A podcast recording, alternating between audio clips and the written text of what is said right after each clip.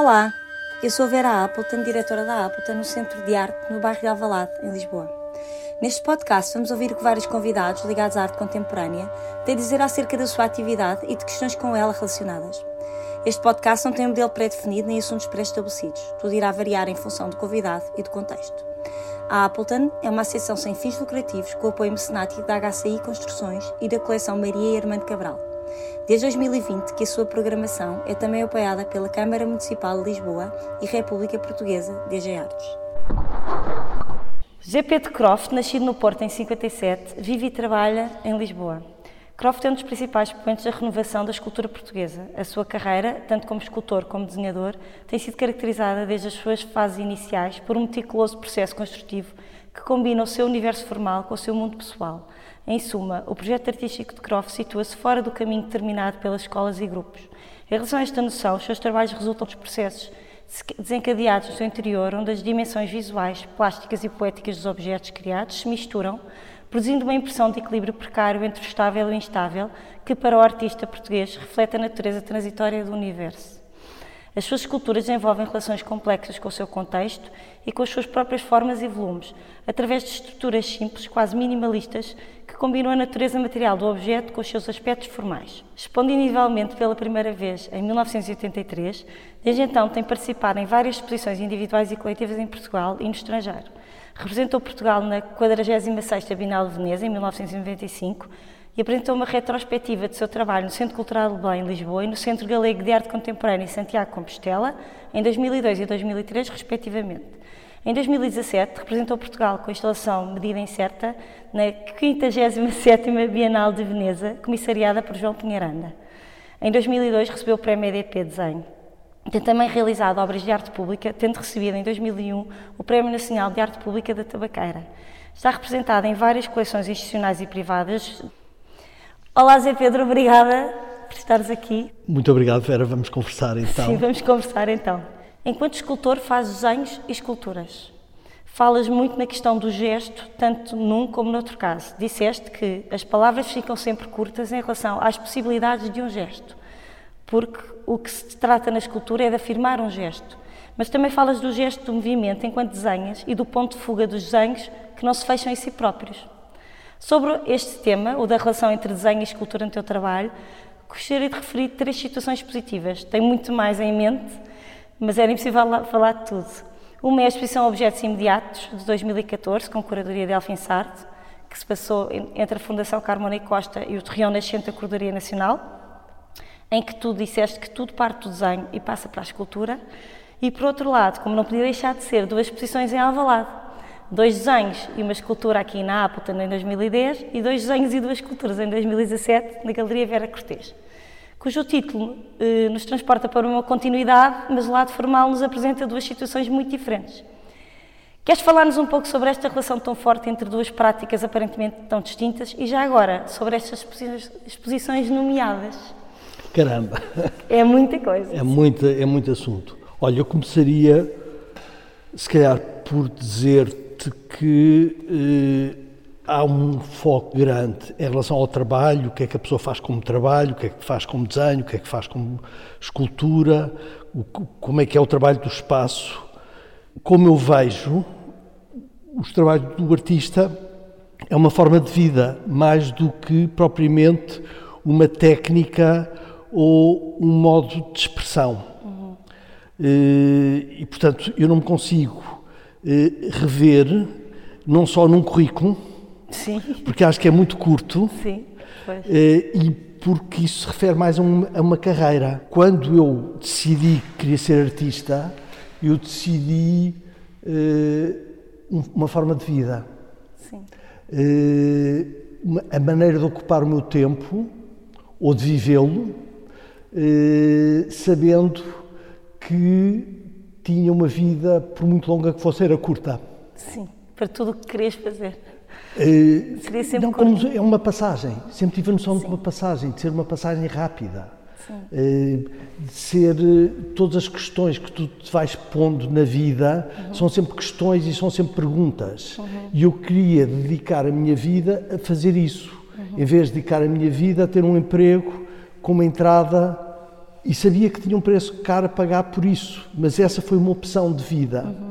E é uma opção de vida que na altura era considerada como radical, uma vez que não havia eh, museus, galerias, instituições. Portanto, hoje em dia há, o país mudou, uhum. o mundo mudou, eh, há um mercado a funcionar que na altura não havia, mas isso também traz as suas condicionantes. Sim, o seu outro e lado. hoje em dia o mundo tem mais circuitos que integram e que eh, lhe dão contexto, também o fecham.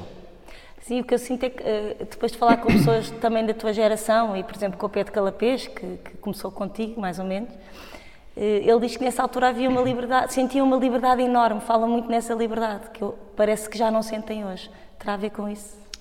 Havia uma liberdade e mesmo assim eu acho que na geração anterior, e estou a pensar, por exemplo, em pessoas como a Helena Almeida, como o Álvaro Lapa ou como uh, Ana Atterley, uh, ainda era mais radical. Sim. Eles viveram até muito mais tarde sem poderem, sem venderem, sem viverem da, da sua produção artística.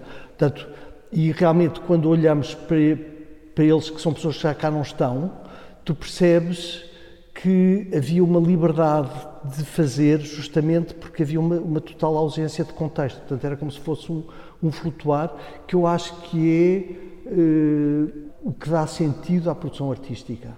Sim. Sim. E, e, e, hoje em dia, quando se fala tanto em, em currículos, em circuitos, em, está-se a referir a uma coisa muito pobre. Sim. Que é uma forma e é uma autoria e fala muito dos artistas eh, demasiado profissionalizados, não é? Carreiristas, fala-se muito nisso hoje em dia, não é? E, e, e é criticável. E, e, e, outras vezes nem sequer se fala, mas sim, está sim. lá, o que é ainda mais grave. Sim. Sim, sim. Esse é Mas é eu, tinha, eu, tinha, que apresentar uma biografia tua, de alguma maneira. Fui buscar às tuas galerias, aos sites das tuas galerias todas as portas são umas janelas que dão aberturas e, fecham. Sim, Portanto, sim. também isso não é, não é problema. É verdade que eu fui trabalhando sem muita consciência de uma direção, mas ir fazendo aquilo que me entusiasmava e aquilo que era aquilo que eu não conhecia. Eu trabalho sobre aquilo que eu não conheço.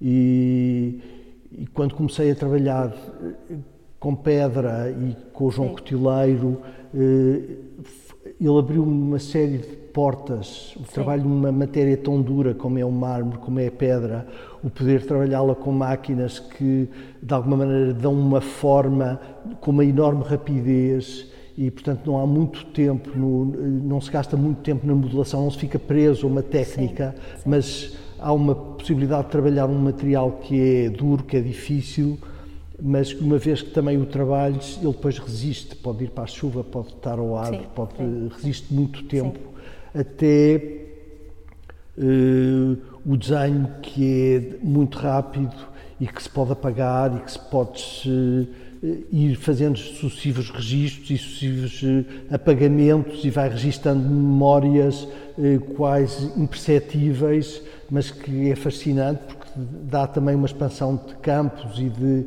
e de espaço, até à gravura, que é como se fosse uma, o trabalho da fotografia analógica. Tu, quando estás a fazer o trabalho sobre uma chapa de, de cobre, não estás a ver o resultado e precisas de fazer uma estampa, uma impressão para ver o que é que lá está. E, portanto, tem um lado também de magia, mas, sobretudo, eh, mais do que uma forma, eh, aquilo que eu acho que faço, aquilo que nós fazemos, é equacionar por questões. E, e isso eu acho que é, ao fim de 40 anos de trabalho, eu acho que ainda é o que eu tento continuar a fazer. E fico muito perplexo quando vejo artistas que acham que dão soluções e que têm soluções e que têm soluções, além disso, para a maneira como o mundo deve ser organizado. Enquanto trabalho artístico, não estou a falar enquanto pessoas. Sim, sim, sim. Isso a mim deixa-me completamente entre perplexo e aterrado. Sim. eu, há uma entrevista tua que é muito engraçada porque tu dizes: Eu sou Zé Pedro Croft, sou português, sou escultor. E dizes com uma convicção enorme: Eu sou escultor. Tu és escultor. Sou, sou. Uh, porque tudo é escultura, não é? Porque dentro deste trabalho todo, que por um lado não ligo muito ao, ao que pode ser as, as, as técnicas, Sim. tanto pode ser agarrar numa cadeira, ou agarrar num copo com água, ou agarrar num bloco de pedra. Eh, isso tem a ver também com a geração em eh, a que eu pertenço. Eh, é uma, uma geração que começou a trabalhar depois da arte conceptual, uhum. depois dos anos 60, uhum. depois de artistas que abriram de uma maneira tão radical um novo espaço para entendimento da arte e, portanto, da poesia, que, é um, que, é, que são campos muito próximos, de um, de, um, de um, olhar poético sobre o mundo.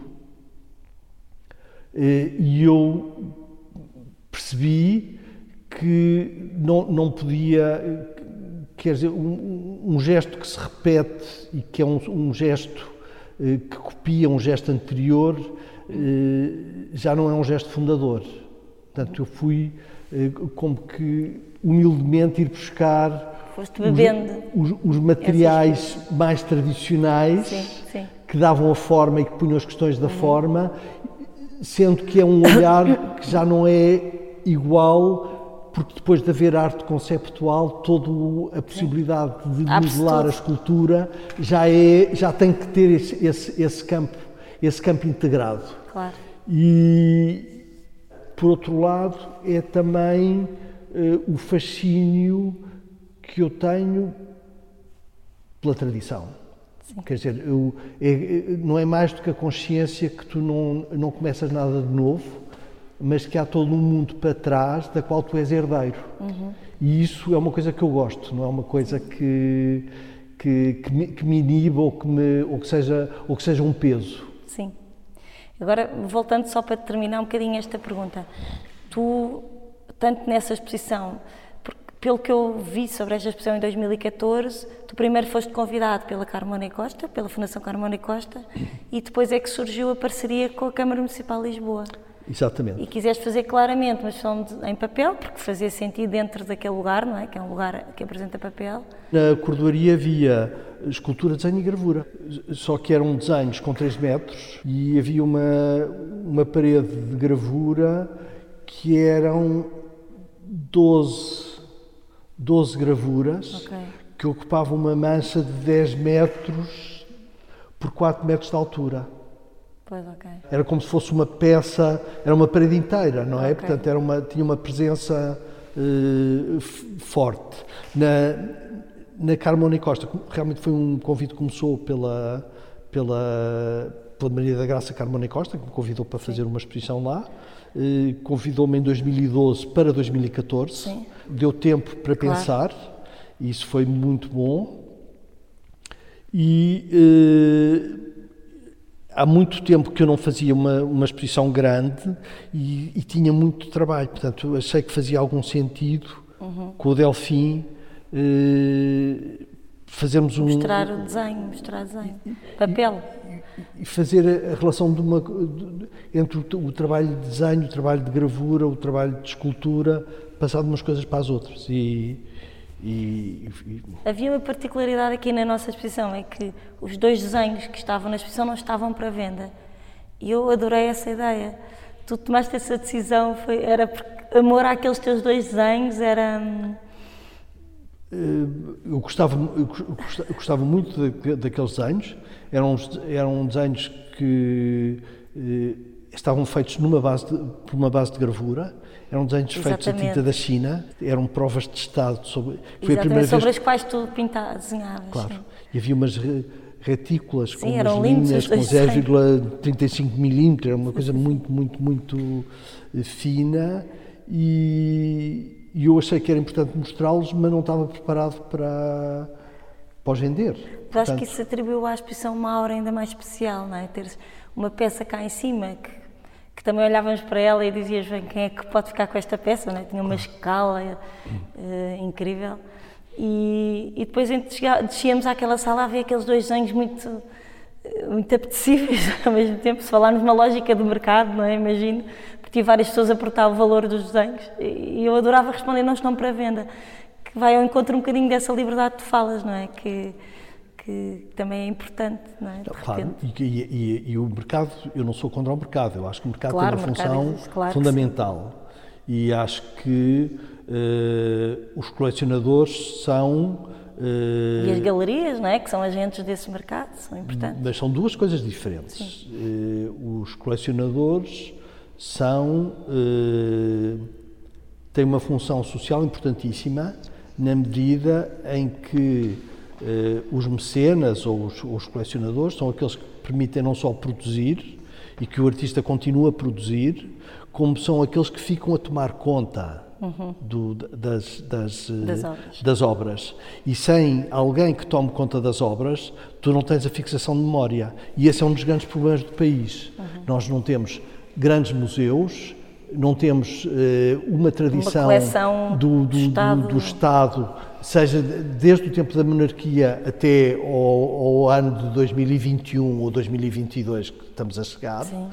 E está uma, uma demissão e tudo se passa com uma enorme perca de memória. É muito difícil, eu estou a falar da Helena Almeida e da Ana Atterley, mas eu suponho que haverá muita gente que, apesar de, ou do Álvaro Lapa, muita Sim. gente que nem sabe quem é o Álvaro Lapa.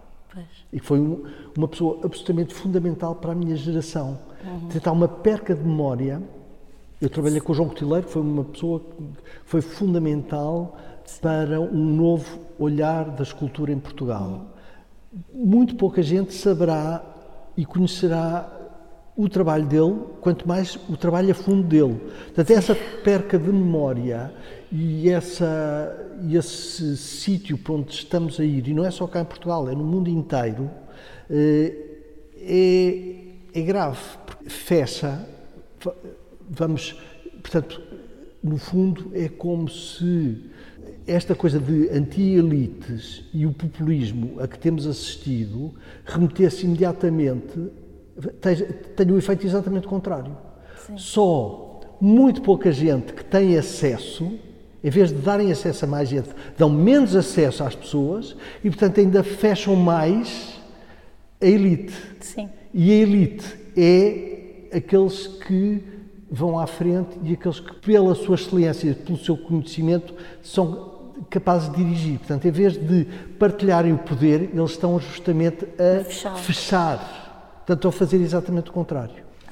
Em relação às galerias, eh, não são os colecionadores, têm uma função eh, importante que é dar um espaço de visibilidade e eh, o seu trabalho deveria ser, nem sempre é, ajudar a que o artista possa não estar desgastado com outras questões que não sejam o trabalho de criação, que já de si implica um trabalho eh, enorme, Sim. hercúleo, uhum. mas facilitar esse, esse, esse trabalho e, e, esses, e esses procedimentos. E pronto, depois eh, essas questões. Depois isso aí dava agora um outro por podcast. Por fragilidade que não. não falarmos sobre isso, sim. Claro, que nunca mais. Eu tinha aqui uma outra pergunta. Isto, estamos completamente a fugir ao guião, mas assim é que é bom, não é? Assim não é possível. não é possível seguir o guião, não, porque é muito não. chato. Mas queria falar sobre a tua relação com os materiais, porque referiste aí, foste referindo, tiveste o trabalhaste com o João Cotileiro, obviamente, portanto encontramos muito trabalho, muito, muito trabalho em, em pedra e aqui lembro também quando o Delfim Sardo fala, julgo que associado à coleção Fundação Caixa Geral de Depósitos, ele refere três peças tuas que, que no fundo datam de três momentos, uma peça em mármore eh, de madeira, é tudo sem título, portanto, ele fala de uma peça em mármore, em mármore de 85, desculpa, depois fala de uma outra peça de madeira que tem uma cadeira cortada em gesso de 95 e de uma outra que são os copos com, com aço galvanizado de 2002, portanto vidro e aço galvanizado. E, e, ele acaba por dizer que depois destas obras a escultura de Croft utilizaria frequentemente espelhos que nos sugariam para o espaço as suas intervenções. Mudaria desta escala corporal para outra, arquitetónica. Concordas com isto? Achas que há, no fundo, uma espécie de cronologia na tua obra, a nível de materialidade e a nível da tua escolha? Tu vais usando uns e, e vai ficar. Ou seja, tu voltas à pedra, tu voltaste à pedra ou, ou vais largando nos materiais? E... É uma coisa factual. Sim. Não tem. Uh, eu agora voltei à pedra o ano passado Sim. para fazer uma instalação em Cáceres, uhum. num palácio do século XVI.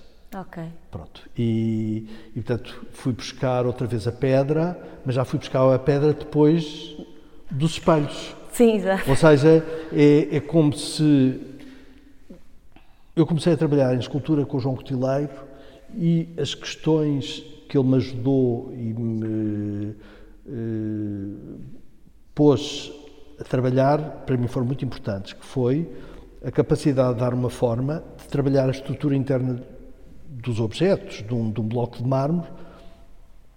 Portanto, escala, proporção, modulação negativa, ter um pensamento negativo no sentido em que tu aquilo que tiras e retiras é aquilo que não fica. Okay. E, portanto, é, é, um trabalho sobre aquilo que deixamos, uhum. aquilo que não tocamos. Sim. Porque aquilo que retiramos é, como, é uma cavação negativa. Essa modulação eh, devo-a ao, ao João. Sim.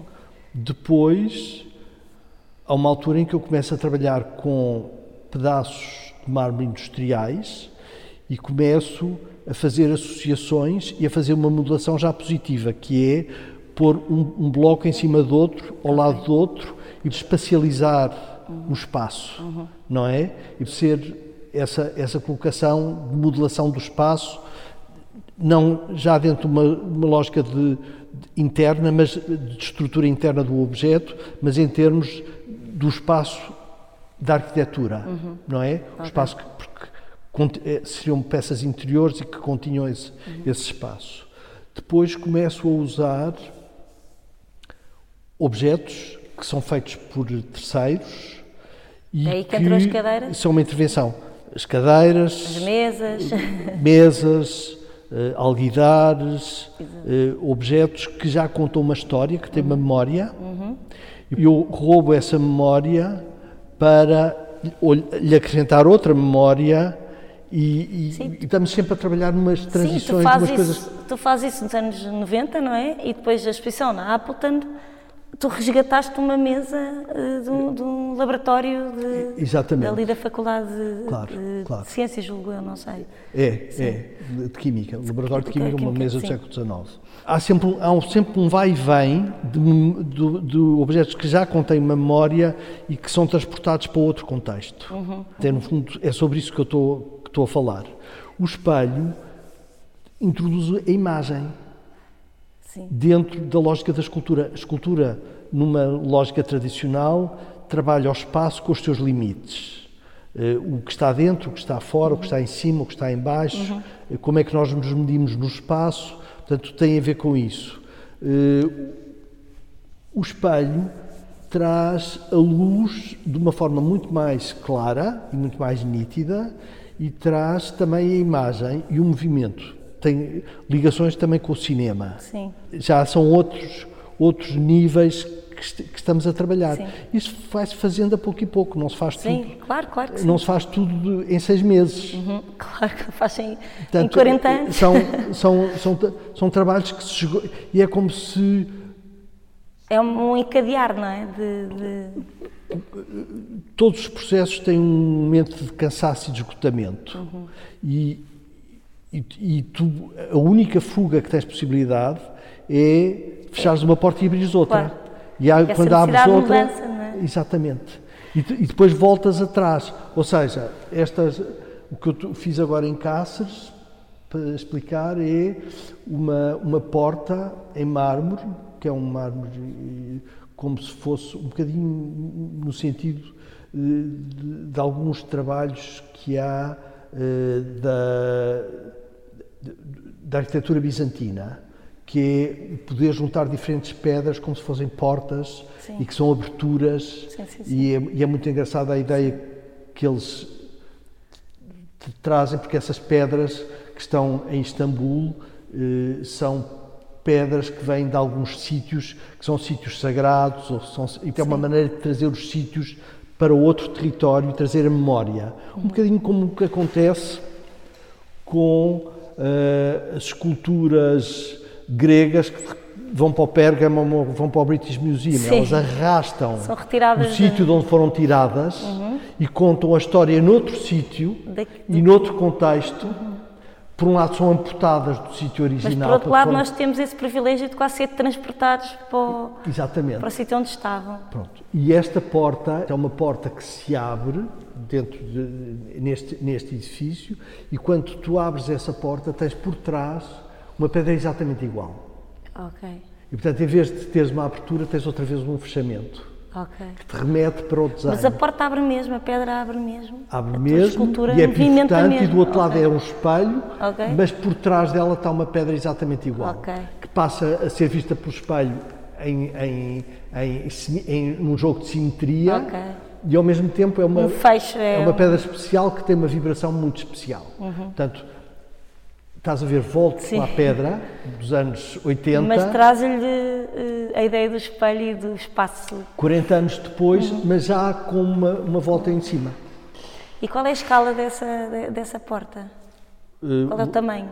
Aquilo era uma porta que, que tem 1,90m. É uma porta para entrar-se, okay. para passar-se. É dentro é uma... do Palácio do século XVI. Okay. Portanto, é mesmo o tamanho da porta?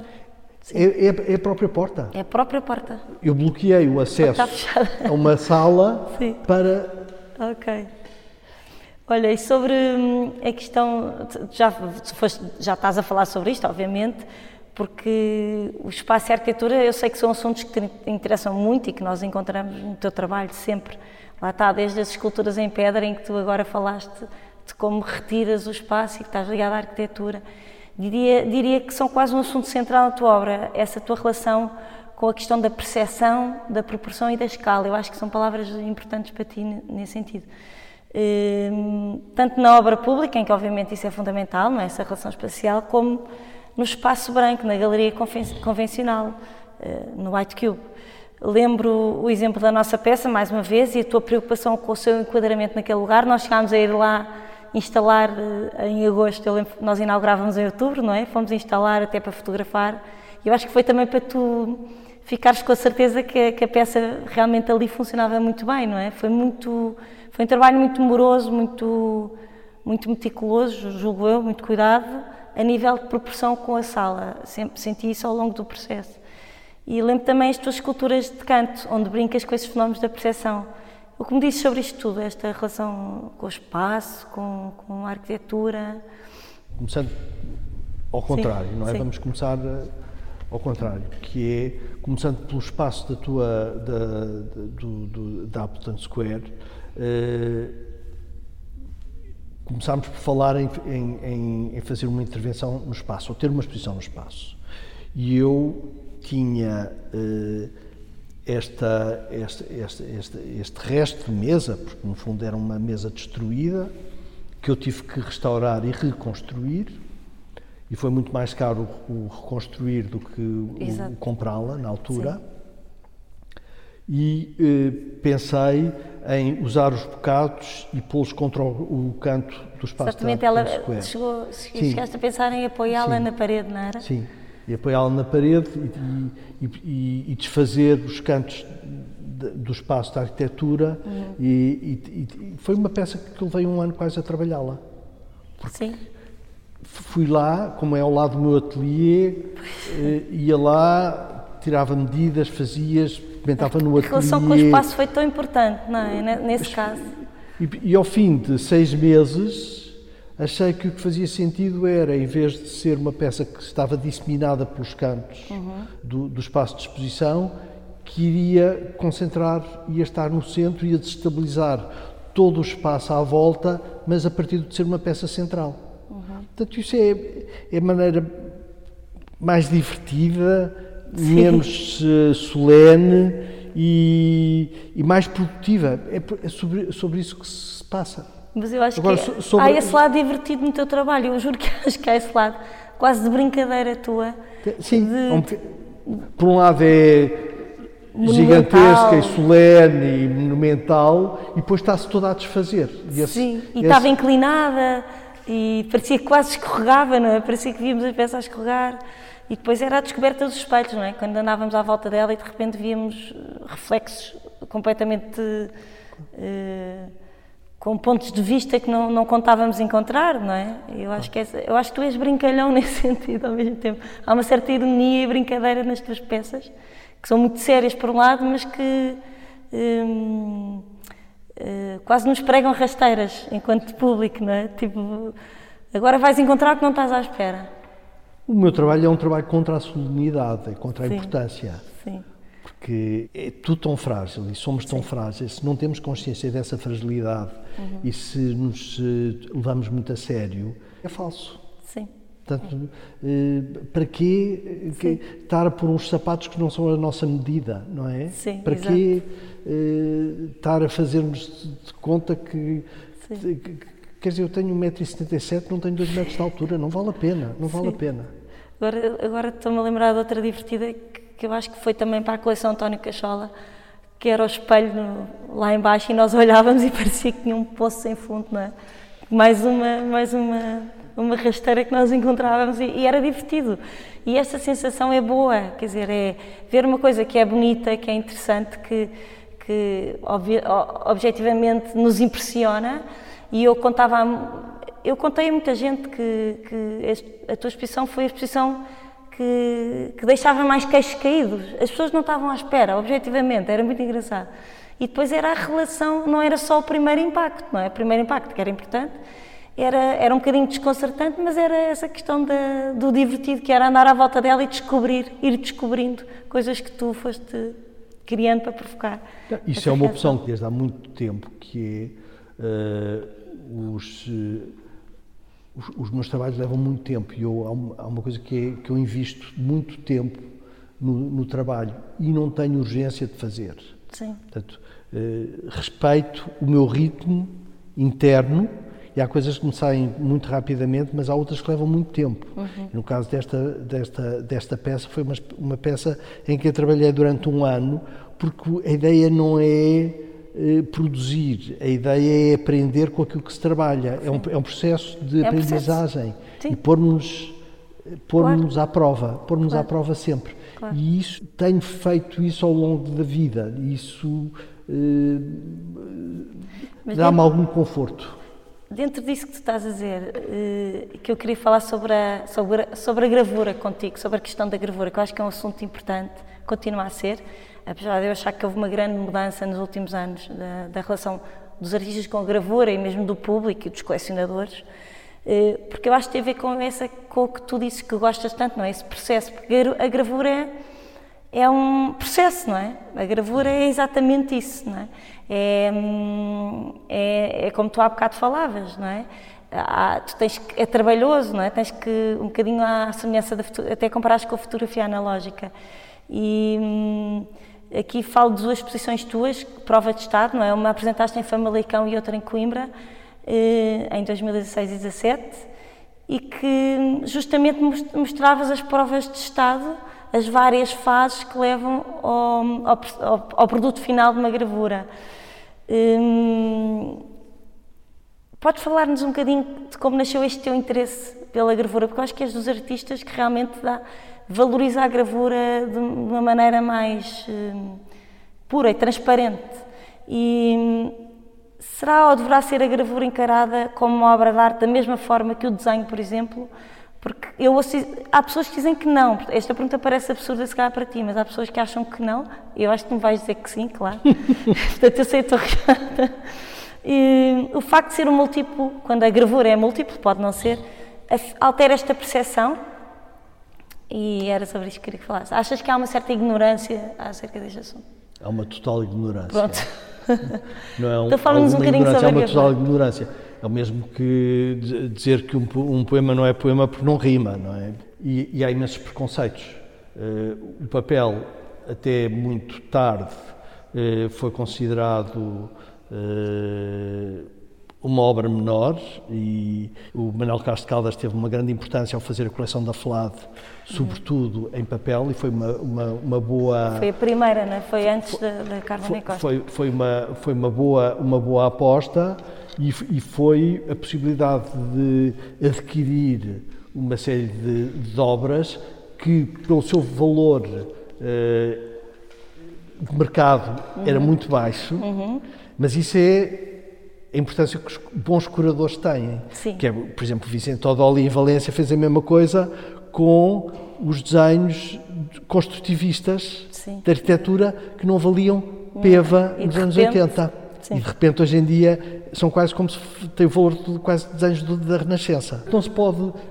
O mercado eh, é útil porque dá dinheiro e porque faz as coisas circular, mas é volátil e é frívolo muito, muito frequentemente e, acima de tudo, nós, nós não podemos respeitar como sendo aquele que dita as regras, razão, é? dita muitas regras e cada vez dita mais regras, mas, mas, mas não tem nenhuma autoridade moral, uhum. não tem nenhuma autoridade sobre esse assunto. O mesmo acontece em relação à fotografia. A fotografia Sim, há 40 anos não tinha qualquer valor de mercado e hoje em dia as, o mercado muda, mas, mas, mas quem acha que estar no mercado e ter o valor de mercado e, e, estar nos rankings dos artistas é o que lhe dá autoridade, não é? Pois. Não é. Mas achas que o facto de tu, porque tu és um artista respeitado e, e que está numa fase da carreira uh, já afirmada e trabalhares muito com a gravura, estás a contribuir para isso? Achas que de certa forma sentes que estás a contribuir para que entendam a gravura de outra Olha, forma? É, as coisas são todas muito simples, não, não tem nenhuma complicação, que é, uh, eu estudei pintura na Escola de Belas Artes e gostei imenso de gravura logo. E, e, e foi pronto, uma técnica, um, um, trabalho que me fascinou, todo o processo. Uh, se calhar eu gosto das coisas que são difíceis e que são demoradas, não é um, não é, um, é um trabalho sujo, é um trabalho chato, é um trabalho que eh, implica paciência, é frustrante, os resultados não são muito frequentemente, não são muito apelativos. É um, é um trabalho que me interessou e uhum. é um trabalho duro, muito duro é um fisicamente. Uh, e uh, no princípio, no final dos anos 80, princípio dos anos 90, houve um editor de gravura que me convidou para trabalhar com ele, porque achou que o tipo de trabalho que eu tinha em escultura, uhum. eu poderia com certeza fazer um trabalho que ele achava que era um bom trabalho de editor de, de, de, de gravura. Sim. E ele era uma pessoa que tinha vivido três anos com o Miró a fazer o trabalho de gravura com o Miró, em Maiorca. E o pai dele tinha uma, uma editora de gravura em, em, Barcelona, portanto, eles faziam trabalho para artistas e tinha trabalhado com o Picasso, com o Kokoschka, com o Dali, com o Tapias, com imensa gente. E este tinha trabalhado com o Joseph Beuys, com o Luís Bourgeois, enfim. Incrível. E, portanto, convidou-me e eu passei a ir para Figueiras, onde ele tinha um ateliê, eh, e era como se fosse uma, uma residência.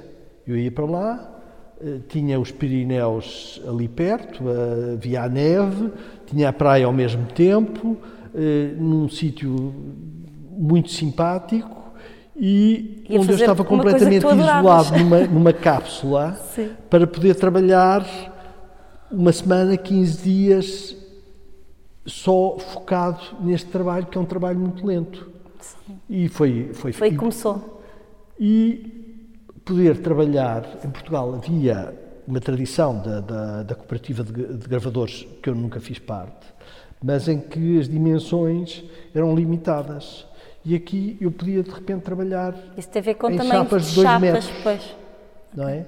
Sim. Chapas de 2 metros e isso foi um trabalho que não só me fascinou, como a seguir houve uma galeria em Madrid, que é a Carra Negra, que me convidou para trabalhar com eles e começaram eles próprios a encomendar-me edições. E o que é verdade é que eu ainda agora, o mês passado estive em Madrid, e em fevereiro vou apresentar uma exposição só de, de gravura, gravura. Na, na, na, Carra Negra, e com, os, com os, os, trabalhos mais recentes, e já são peças grandes, são 2 metros por 2 metros. Que isso ainda é mais moroso, não é? Fisicamente, Portanto, fazer... é, uma, é, uma, é difícil. Uh, agora estou a fazer, são trabalhos uh, compostos, portanto, são, são várias chapas que vão com papéis que vão sobrepostos uns com os outros e permite-me fazer uh, peças muito grandes sem serem muito pesadas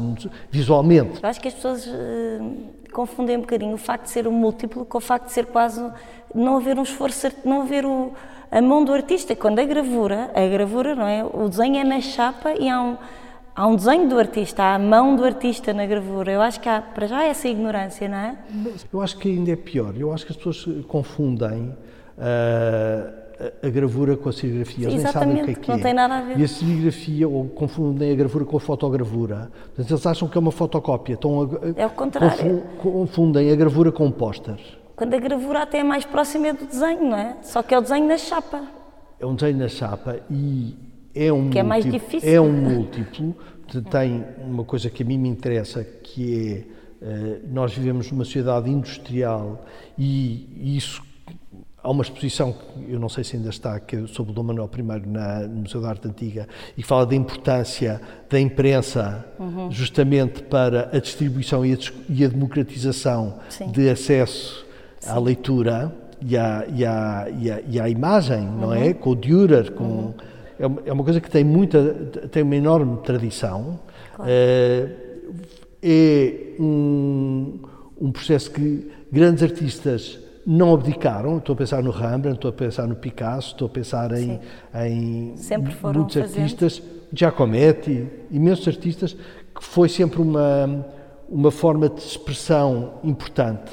E os artistas sempre trabalharam pela necessidade da forma, não, não, não foi para ser mais barato nem foi claro. para vender. Claro. Portanto, foi porque aquilo tem qualquer coisa que eh, de único. Sim, e cada, cada, mesmo sendo um múltiplo, cada reprodução é única na gravura. Porque todo o processo é. Nunca é igual uma, nunca uma é igual à outra, não é? Foi outra coisa que Porque todo o processo é um processo muito artesanal. E é um, e é um, e é um, um processo, de resto, não se chama impressão, uhum. chama-se estampa. Exato. Que é feito manualmente, a tinta é aplicada manualmente, uhum. tem um, um, uns requisitos enormes de, de, de, de, de destreza e de maestria, porque não é só o artista que faz a gravura, é também o estampador, que é tão importante como, como o, o, o gravador e como o artista. Ou seja, temos ali, no meu caso, e da maneira que eu trabalho, é eu não sei muito de técnica, sei o que quero fazer e atiro-me às chapas, por assim dizer. Tenho um eh, editor, que é a pessoa que sabe os tempos que tem que estar no ácido, aquilo que é preciso fazer, portanto, uma série de meios técnicos Técnico. que disponibiliza para fazer isso.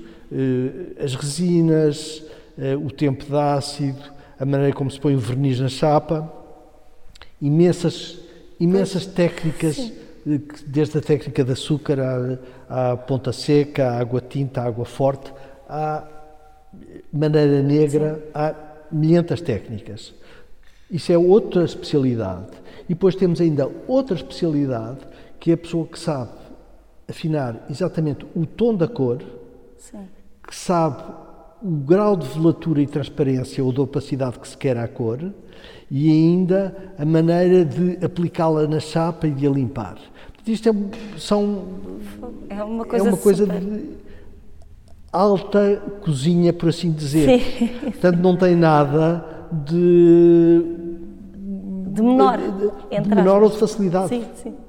Eu, dentro desta área da gravura, eu gostava de falar de um, de um projeto especial que acompanhei na altura, que é o livro de Cervantes, Os Trabalhos de Persiles e Sigismunda, que tu adoraste fazer. E hum, queres tu apresentaste depois, não foi? Estas gravuras na Galeria Múltiplo eh, no, no Rio de Janeiro. A- a pegar- eh, Sim, mas foi Chegaste a mostrada na, na Fundação Carmona e Costa. Antes na Fundação. na exposição. Sim, sim. Abria a exposição da, da Carmona e Costa. Ok, e isso foi antes, Esse, foi antes. esse, esse, esse livro. Foi antes, pois. Foi, e em depois 2014. mostraste então no Rio de Sim, Janeiro, sim. em 2015. Sim. Então, e fala-nos desta experiência em que juntas a palavra ao desenho desta maneira tão bonita. Fui, fui convidado pelo Manel Rosa ah, para fazer uma, uma ilustração do, do livro Cervantes, que é um livro muito curioso, porque eh, o Cervantes, no final da vida, ah, quis fazer um romance com o espírito italiano e renascentista e, portanto, o- o- enquanto que o Dom Quixote era um livro de ainda com o espírito medieval, de cavalaria e, portanto, um, do, do, do nosso herói que vi- viaja por terras de Espanha eh, em luta, mas, mas de uma, uma Espanha muito rural e ainda muito medieval, toda a história. Os trabalhos de Perseus e Sigismunda é a peregrinação de, um- de uns príncipes nórdicos que fazem pelo mundo até chegar a Roma. E, portanto, passa-se uma parte em Portugal, uma parte na Groenlândia, uma parte em Espanha, Inglaterra, eh, Suécia, eh, Marrocos, Tunísia. É um bocadinho o mundo eh, mediterrâneo e o mundo conhecido, e, portanto, tem um espírito de ir buscar a tradição grega Sim, ok. das, da- e eh, até pelos nomes. E eu, enfim, eh, li aquele livro que é um livro absolutamente magnífico e achei que como é que eu poderia ilustrar de uma maneira que não pode ser feita há século XIX, não, não, po- não posso contar a historiazinha, não me interessava. Fui buscar, eh, através dos ritmos das palavras, ritmos abstratos, eh, através das eh, histórias trágicas, buscar o tipo de energia e as cores. É uma mistura entre algumas fotogravuras, eh, por exemplo, os lobisomens que ele fala eh, na Suécia, que apareciam na Suécia, eu vou buscar uns, eh, umas panteras que embalsamadas que estavam no Museu de Antropologia no México e com uma fotogravura resolvo isso. Uma, um naufrágio da, de, algures no Mediterrâneo. Eu nessa altura estava nos Açores quando houve o Gordon, aquele. Sim, sim. eh, E, e, portanto, tirei uma fotografia do mar todo. O mar dos Açores costuma ser calmíssimo, de repente todo agitado, e isso serviu-me para ilustrar esse naufrágio. Portanto, fui buscando entre imagens, fui a uma sacristia buscar as figuras de madeira para ilustrar a chegada a Roma. Deve ter sido um processo divertido e, e diversificado, não é? e, e diversificado e que levou também um ano e meio a fazer. Portanto, foi está. um ano e meio a pensar. Porque tu pensaste com liberdade, não é? Tu não te colaste a uma, a uma ideia, não é? Vou fazer desenho, vou- tu, tu deixaste-te levar completamente de maneira muito livre, não é? Sente-se Claro, isso quando claro. se olha para o livro, são, são, é tudo tão diversificado, não é? Toda a tua ilustração. E o próprio livro do Cervantes é também muito livre e é muito engraçado porque ele sente que está a morrer Sim. e o livro é acabado 15 dias antes dele, dele, dele morrer. Ah, não sabia que era mesmo E no ele, fim. e ele, o prefácio, fala aos leitores que vai morrer e que espera brevemente encontrá-los no outro mundo. Portanto, nós começamos a ler o livro já Uau! Sim, pelo fim, sim. não é? Sim. Eu agora gostava de falar um bocadinho contigo sobre a, a questão da arte pública, porque foi uma pergunta que eu também fiz no podcast ao Rui Sanches, porque deve ser complicado fazer hum, peças para a arte pública. Tu há bocado falavas na pedra, não é? Que por um lado é tão difícil de trabalhar, mas por outro lado é tão res- resistente, não é? E é o que é o que resiste mais, imagino eu, à intempérie e essas questões. E houve uma notícia tua de, de uma escultura no Funchal que foi destruída por uma árvore, caiu, julgo eu, uma palmeira. Não? Sim, sim. Podemos cortar, se quiseres, cala-te, Vera, vamos ver. Eh, Esta questão trouxe-me hum, assuntos de arte pública, de site específico, que nós discutimos em tempos para a minha tese de mestrado, em que tu dizias, eh, disseste que uma obra site específica é uma obra que não era transportável para outro sítio. E, e, quando soube que tu tiveste, tu tiveste de destruir esta obra, não é? Tu assumiste que tinhas que a destruir e fizeste uma nova obra para não para não os deixar sem uma obra tua. Julgo que foi isso que aconteceu. Não, pois, pois, não, não, não. Uh... A obra teve que teve de ser, então lembrei-me do Serra, não é? To, to remove is to destroy it. Para ti a obra acabou ali. Aquela obra deixou Não, a obra já tinha acabado antes. Eu vou-te explicar o que é que aconteceu. Uh, eu tive uma encomenda para fazer uma obra para o Funchal, para um determinado sítio. E não ficou nesse sítio. E não ficou nesse sítio. Ficou no sítio mais complicado. E, portanto, e como é um país complicado, e eu nem sequer sabia, produziram a obra. E puseram-na. Eu nem sequer fui convidado para assistir à inauguração ou para ver o resultado da obra. Ah, mas soubeste que foi para outro sítio, pelo menos? Ou nem sequer te informaram? Entreguei o projeto, não chegaram a, a não tive notícia que tivessem feito, que Ok. tivesse isso, isso pagaram-me o projeto, mas não, não tive notícia que, que a tivessem realizado. Ok. Eh, 15 anos depois, 15, 20 anos depois, Sim. recebo, já em pleno Covid, uma informação da Câmara do Funchal a dizer que gostavam que eu fosse ver a obra porque tinham, sabiam que havia uma notícia que a obra eventualmente seria da minha autoria, se eu confirmaria ou não. Uou. E que estava meia destruída. Sim, E eu disse que teria que ver, ir ao local para ver. Claro. E, bom, e tinha, tinham mudado de sítio, de um sítio que era uma praça que tinha uma, uma vista e que eu tinha construído umas paredes que funcionavam como eh, eixos norte, sul, leste, oeste, portanto, uns indicadores de, de topografia também. Eh, de repente tinha sido posto num- numa, num jardim imenso, eh, num acesso a um centro comercial, eh, tudo fora de escala. pois. Lá está. E, e, e- a execução foi feita eh, de uma maneira eh, Pouco- pouco, pouco, pouco correta e baratuxa e tal, e portanto aquilo caiu e aquilo era como se fossem umas cartolinas, começaram a saltar uns ferros que estavam enferrujados, que estavam podres, havia o risco para a saúde pública, nomeadamente Sim. das pessoas de cortarem Sim, e, de, sim, e de desinfetarem, etc. Era este o grau, que eu disse, a única coisa que há a fazer é, isto É não- é um disparate pegado, Claro, claro. isto não é uma obra minha, Pois. Daí tu nem sequer a identificavas como obra tua, Não claro. é. Não acompanhaste não é, nada. Não é. Não, porque uma obra é uma produção de sentido, não é um objeto. A, obra, a obra de arte é sempre imaterial. Claro. Portanto, quando se fala que uma gravura não é uma obra de arte, ou quando se fala que uma fotografia não é uma obra de arte, ou que um copo de água não pode ser uma obra de arte, é porque está-se a falar de valor material. Sim. Mas o valor, o verdadeiro valor da obra, e é por isso que ela também é tão valiosa financeiramente, é porque é imaterial. Claro. E o imaterial quer dizer que uma coisa tem que estar no seu contexto certo para produzir o, o efeito que se pretende e para causar as perplexidades que estão metidas na matéria. Sim.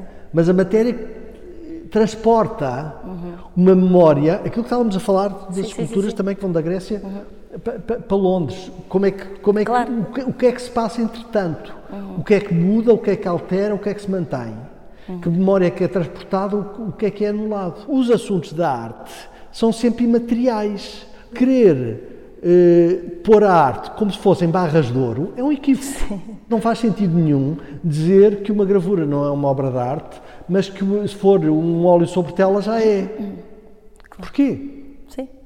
Há, há, há, há óleos sobre tela não, não passam de ser bocados de uma matéria por cima de outro- bocados de outra matéria. O que é que isso quer dizer? O que é que isso acrescenta ao meu mundo? O que é que isso acrescenta à minha experiência de vida? Claro. E é sobre isso que fala a arte. Sim. E está tudo deslocado porque está-se a falar da obra de arte no seu sentido mais literal, que é se for papel não pode ser obra de arte, se for tela já é, ou hum, se for ouro é, se for eh, bronze não, é outra, é, é- é outra deslocação, é um equívoco.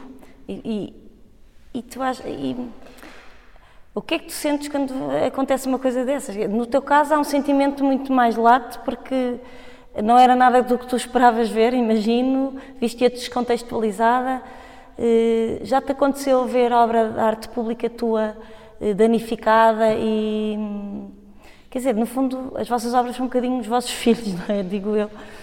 Eh, deve-se pensar a arte pública de outra maneira, não é? Para resistir a tudo isto e a nossa presença é uma presença muito. Efêmera? Efêmera, exatamente.